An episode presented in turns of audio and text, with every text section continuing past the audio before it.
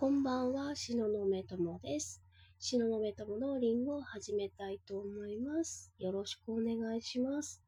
えーと、今、夜中の1時過ぎで、一回寝たんですけど、ちょっとね、あのーちょっとね、たまに私あるんですけど、何かしらね、何か興奮しちゃうと、脳みそ興奮しちゃうと寝れないっていうところがあって、で、今、ちょっとパソコン開いて、ちょっとやりたいことあるから、ちょっとやろうかなと思って、やろうと思ったんですけど、あともう一つね、ちょっとなんか、いろいろ、こう、最近、えー、とある方の、えー、ウェブラジオを聞いたりとか、あとは、他の人のね、いろんな話とか聞いて、ちょっと感じたことがまた出てきたので、ちょっとラジオの収録をしています。で、今日のテーマは、すごいなんかね、寒冷って怖いよなっていうお話をしたいと思います。寒冷っていう風に聞くと、うん、なんじゃい？こなんじゃほい？なんじゃほい？って思う人いると思うんですけど、寒冷っていうのは、えっ、と、習慣の間に、霊ってどういう字だったっけかな？えっ、と、多分物の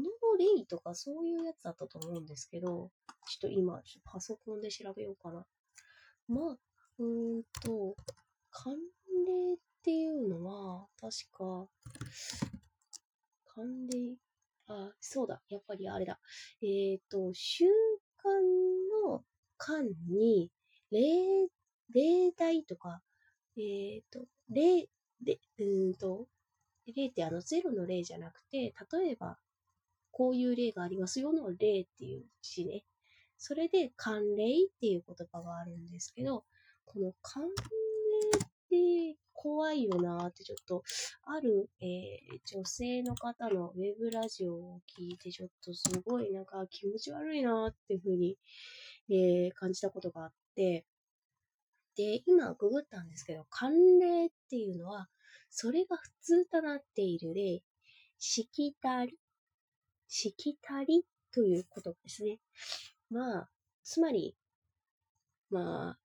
過ごしている中でみんなが当たり前と思っていることですね。で、秋田稲美さんという方はご存知でしょうか？私最近秋田稲美さんのウェブラジオとかも聞くんですけど、そこで、あの、稲美さん最近なんかどうやら、えっ、と、中学校の方で、あの、OJT っていうのかな？なんかちょっと詳しくはわからないんですけど、その、えー、おう 通知が鳴っちゃった。えーっと、話戻します。えーっと、まあ、学校を、まあ、デジタル化しようっていう、なんかね、やっぱり流れが来てるみたいで、で、そこのアドバイザーみたいな形で秋田稲美さんなんか、えー、中学校にこれから就任されたのかな？もう、えー、もう終業式も学校でそろそろ始まるので、えー、まあ、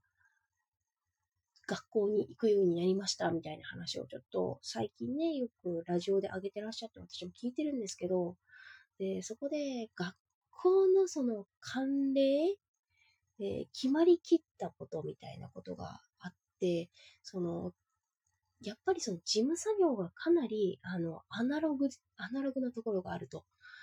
で、その話を聞いて私すごい気持ち悪くなっちゃって、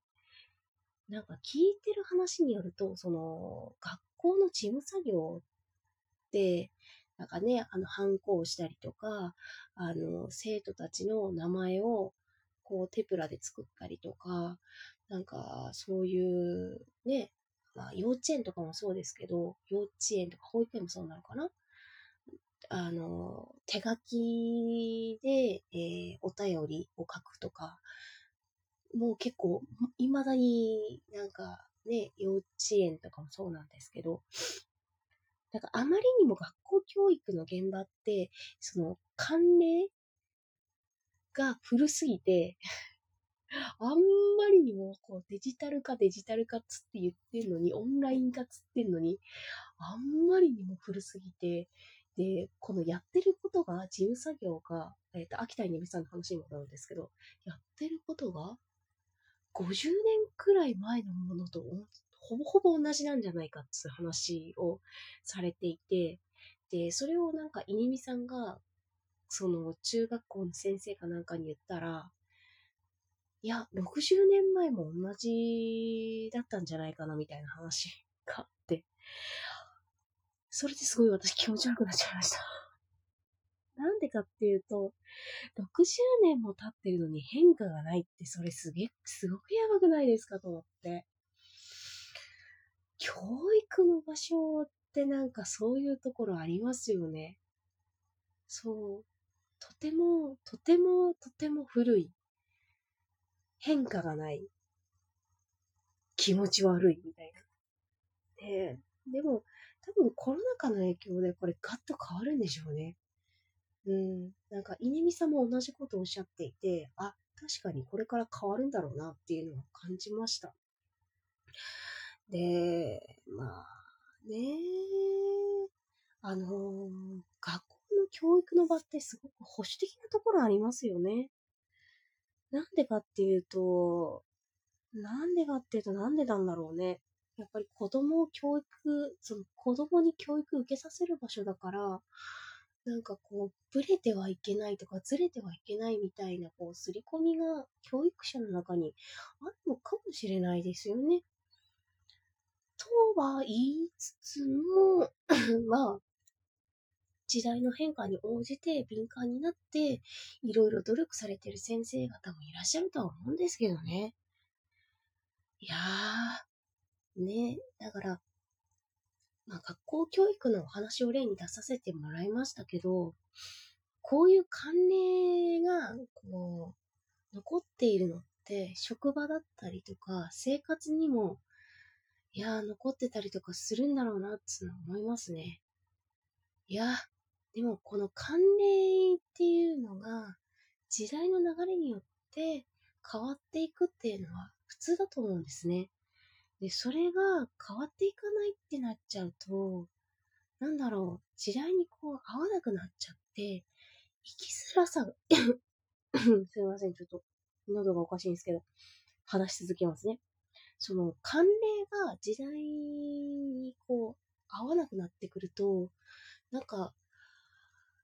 こう、生きづらさを抱える人増えんじゃねえのって、ちょっと個人的には思います。今まさに、この、今まさにこの日本社会生きづらさ抱えてる人結構こう潜在的に多いので、多いように感じるので、少なくても窮屈さ感じてる人いっぱいいると思うんですね。多分その原因って関連もなんか、えー、関係してくるのじゃん、関係してくるんじゃないかなってちょっと思いました。まあ、そんな感じでね、ちょっと今日感じたことを、えー、お話しさせていただきました。ちょっと音声とかちょっと声張ってないんで、えー、ちょっと聞きにくいところあったらすみません。えー、今日はこれくらいにしたいと思います。えー、そろそろ寝ないといけないね。うん、明日また早く起きると思うので、まあ、そんな感じで、えー、終わりにしたいと思います。では、またね。バイバイ。